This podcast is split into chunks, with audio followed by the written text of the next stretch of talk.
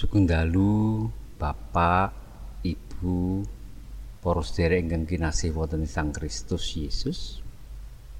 Sugeng pepanggihan malih kalian kula ngadri wonten ing patunggilan pandonga ing wanci dalu menika. Sumangga kita nyawiji manah miwiti patunggilan menika kanthi ngrepekaken pepujen saking kidungipun pasaman Kristen BMGJ angka 100 kawan dosa sekawan padha setunggalan kalih margi dhateng swarga.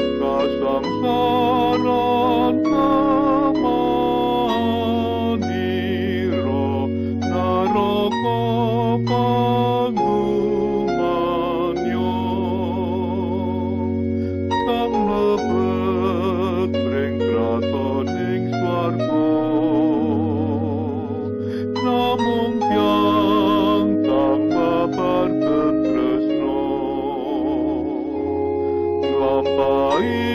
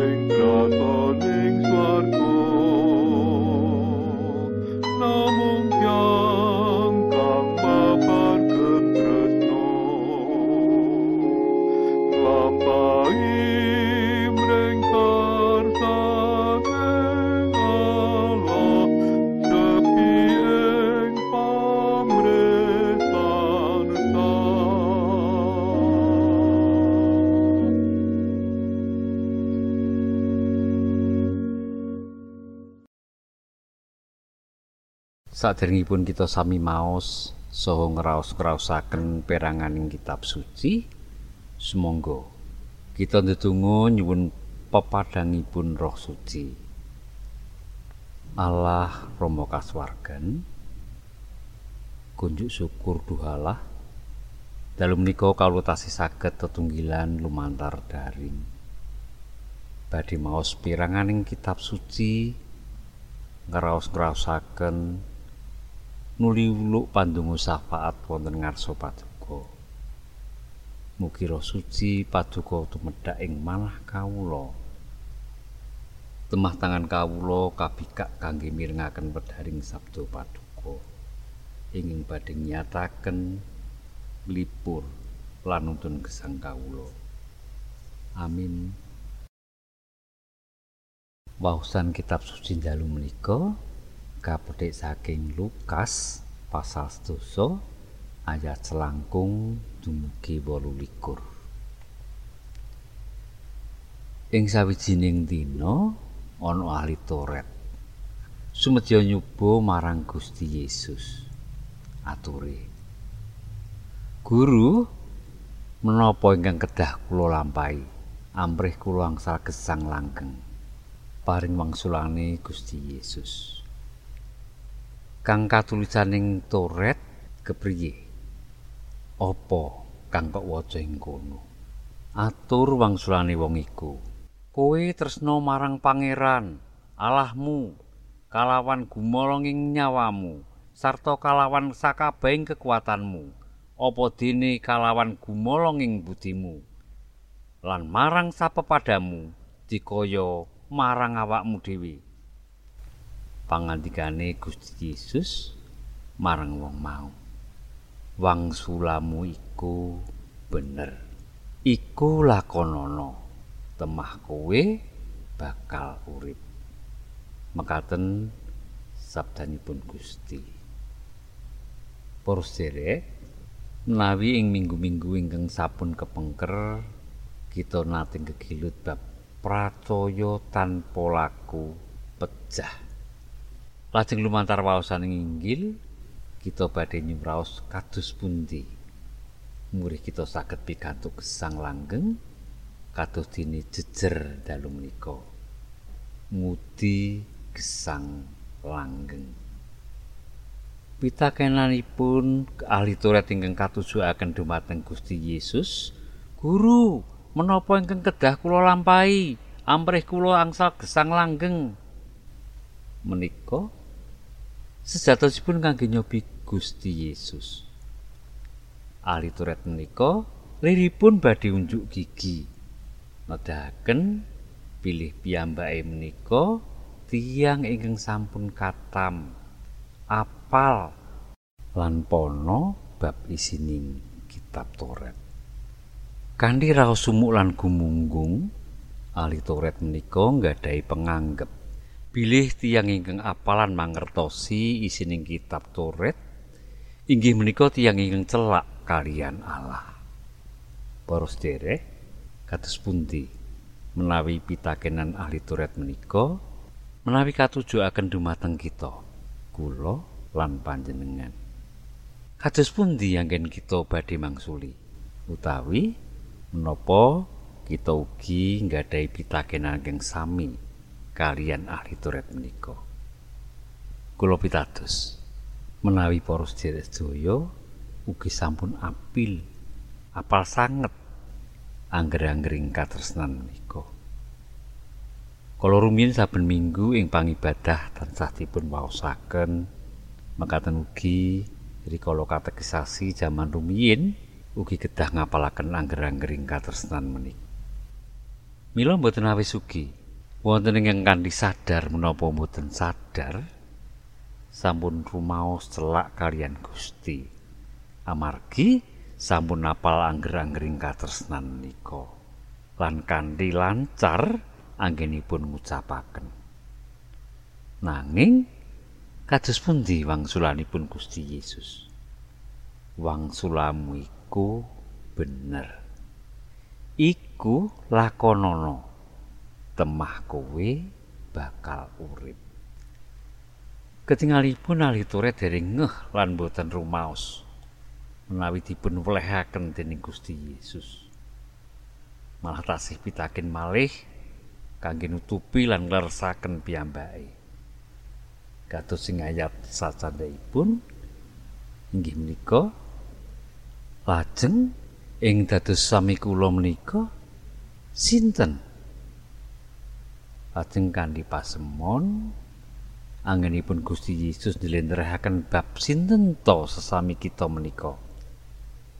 Para sederek saged maos sakjangkepipun ing pirangan kitab suci menika ing Lukas pasal 1 ayat 38 dumugi sekawan dosa kalih. para sedherek ingkang kinasih ing satengahing mangsa ingkang brihatosaken menika kawontenan ingkang ngawrat kita sanggi amargi pandemi Covid-19 ingkang sampun mes tunggal tahun kelampahan sayektosipun Gusti mboten kendel kemawon pagebluk menika ugi wonten hikmahipun kangge dadar gesang lan pangandel kita dumateng Gusti Allah. Pilih mboten awis Ugi kita tasih nggadahi penganggep kados ahli toret menika. Sampun rumaos selak kalian Gusti amargi rumaos sregep derek saben pangibadah PA lan kegiatan-kegiatan sanesipun. Nanging nalika kita medal saking griya utawi sak samunipun derek kegiatan-kegiatan gerejawi kados kasebat ing Inggil nalika kita manggih karutaning gesang lan kasangsaranipun tiyang sanes asring kita malah etok-etok mboten mangertos. Lajeng kemawon. Asring kanthi mawarni-warni alesan kangge nyingkuri. Badhe nulungi tiyang kecelakaan ajrih kadadosaken tersangka badhe maringi tiyang ngemis tasih owel lan gadhahi penggalih aja-aja kuwi mung etok-etok sukunipun dipun blebet perban lan sanes-sanesipun para sedherek Menawi Gusti Yesus melehaken ahli Taurat kanthi pasemon, pramila semonggo. Kita ndadar manah kita. Menapa kita kados dene imam ingkang langkung mekaten kemawon? Menapa kados dene tiyang Lewi? Menapa kita badhe nulodo tiyang Samaria ingkang kaanggep tiyang pinggiran? Ingkang rila ngurbanken diri. Pedal wragat lan kawi gautusan kangge tetulung kanthi tulus ikhlas tanpa pamrih kanthi kebak ing tanggal jawab sampun cetha para sederek menapa ingkang dipun kersakaken Gusti Yesus? Pramila sumangga. Ing satengahing pandemi pagebluk menika kita asah sih katresnan kita tumrap sesami. Ing sakiwa tengen kita kita sumarah sumadyo kaagem nglantaraken sipun Gusti tumrap sesam Kandi pandamel nyoto minangka wujuding raos asih dumateng Allah lan sesami. Awit Gusti Yesus piyambak sampun prasetyo. Iku lakonono temah kuwi bakal urip. Amin. Salajengipun semonggo kita ngulukaken donga Rama kawula kanthi karepake miturut Versi ini versinipun Gurga.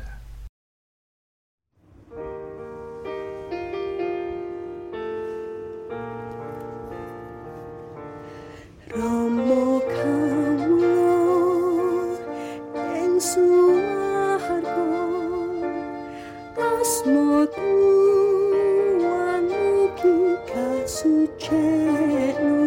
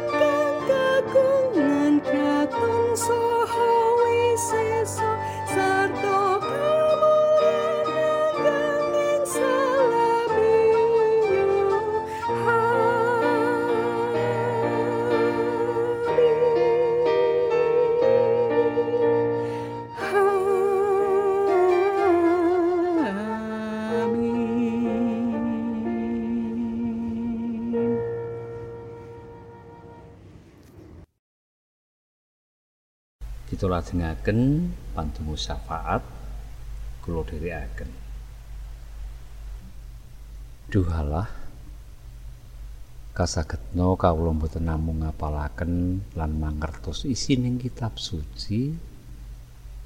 Nanging ugi kasagetno kawula ngecakaken wonten ing sauruting gesang kawula sedinten-dinten. Mirunggan anggen kawula babar katresnan tumrap sesami ing sakiwa tengen kawula ing wanci menika ing sami nandhang kasisahan kacingkrangan lan kasakingan amargi pagebluk pandemi Covid-19 menika. Kawula nyuwun tumrap sederek-sederek kawula ing nandhang sakit paring ana usada. Sedaya pambudidaya lan pangajeng-ajengipun paduka berkahi. Ingkang nembe katilar pejah sederek kekasihipun paring ana kegiatan lan panglipuran. ingkang kecalan pedamelan lan nembe ngrintis usaha sanesipun paduka berkahi temah saged nyengkapi kabetahaning gesangipun ing nandhang karinggihan kacingrangan lan kasekengan amargi mawarni-warni perkawis ngawrat mugi paduka karso jamah lan paring kasantusan temah boten semplah ing pengajeng-ajeng. Ananging tuwuh greget lan semangat kangge nyadong berkah paduka. Lumantar tiang-tiang ingkang langkung kabejan lan tinimbalan babar katresnan saking paduka. Mekaten ugi kawula ngaturaken bangsa lan nagari kawula wonten ing pangreh paduka mugi paduka kersa ngagem para punggawaning bangsa kangge mujudaken keadilan katentreman lan mateging bangsa menika kanthi jejeg. Wonten sih kawelasan paduka kula nyuwun.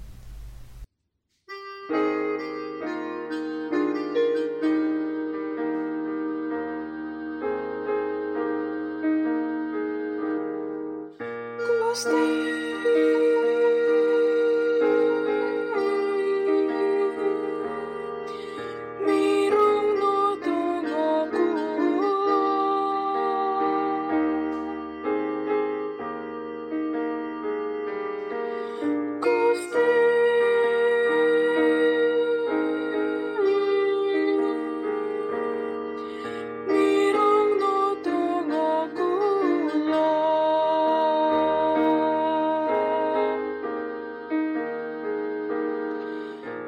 Stay.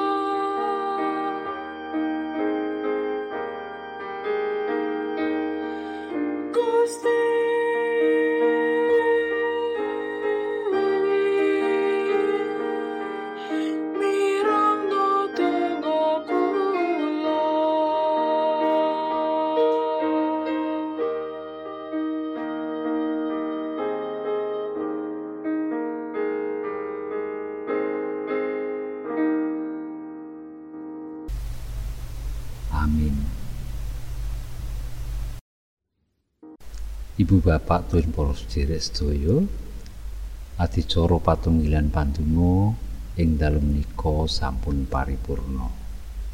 Ing wasana kula ngaturaken sugeng leremaken manangan badan ngantos pinanggih malih ing patunggilan sandhaipun. Matur nuwun Gusti ngrimati kita sedaya. Amin.